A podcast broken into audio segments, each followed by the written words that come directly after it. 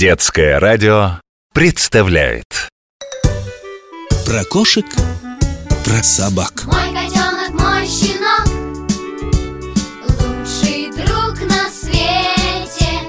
И когда играешь с ним Места нет для скуки.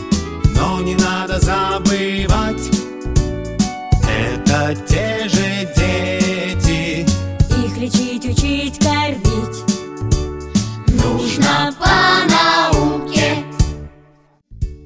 Привет, дружок!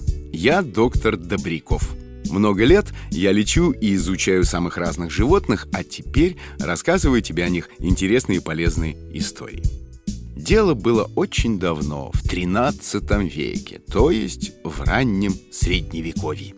Однажды английский король Джон подарил одному из принцев уэльских, которого звали Левелин, щенка ирландского волкодава. Прошли годы, и щенок вырос в огромного пса, бесстрашного и преданного своему хозяину. Собаку звали Геллерт, и надо тебе сказать, что полюбили ее все – домашние, слуги, стража. «Ягненок дома, лев на охоте», писал про Геллерта известный поэт Спенсер. Так вот, однажды принц вышел из дома, где оставался его сынишка, еще совсем маленький мальчик, а когда возвращался, услышал истошный детский крик. Сердце заколотилось в груди принца. Он выхватил меч и бегом бросился к дому. Вдруг из дверей навстречу ему выскочил Геллерт с обезумевшими глазами, с вздыбленной шерстью и мордой, испачканной в крови. Неужели пес взбесился и загрыз моего сына? С ужасом подумал принц Левелин и в слепой ярости вонзил меч в тело собаки, а сам кинулся дальше, в покое, откуда еще слышался слабый детский крик. Картина, которая предстала его взору, была поистине ужасна.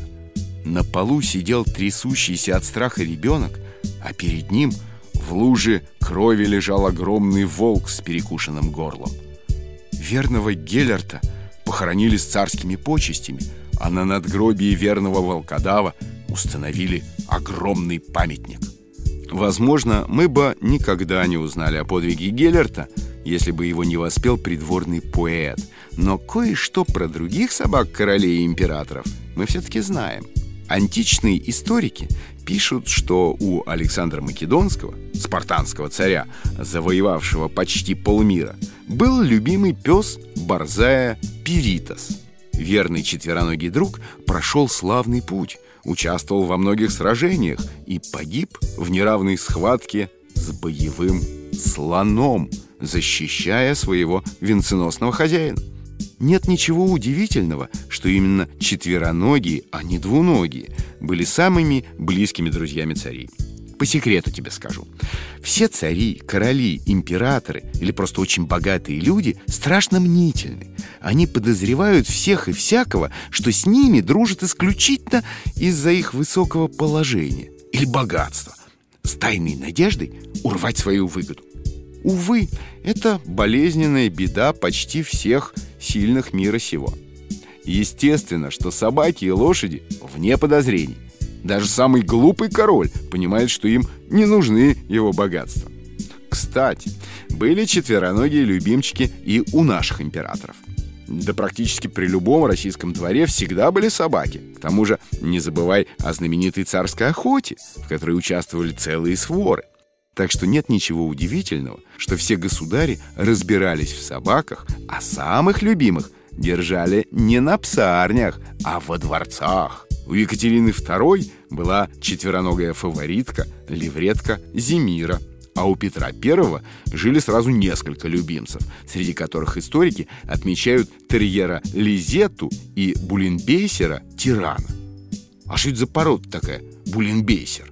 О, это один из предков современных бульдогов, только более поджарый и длинноногий.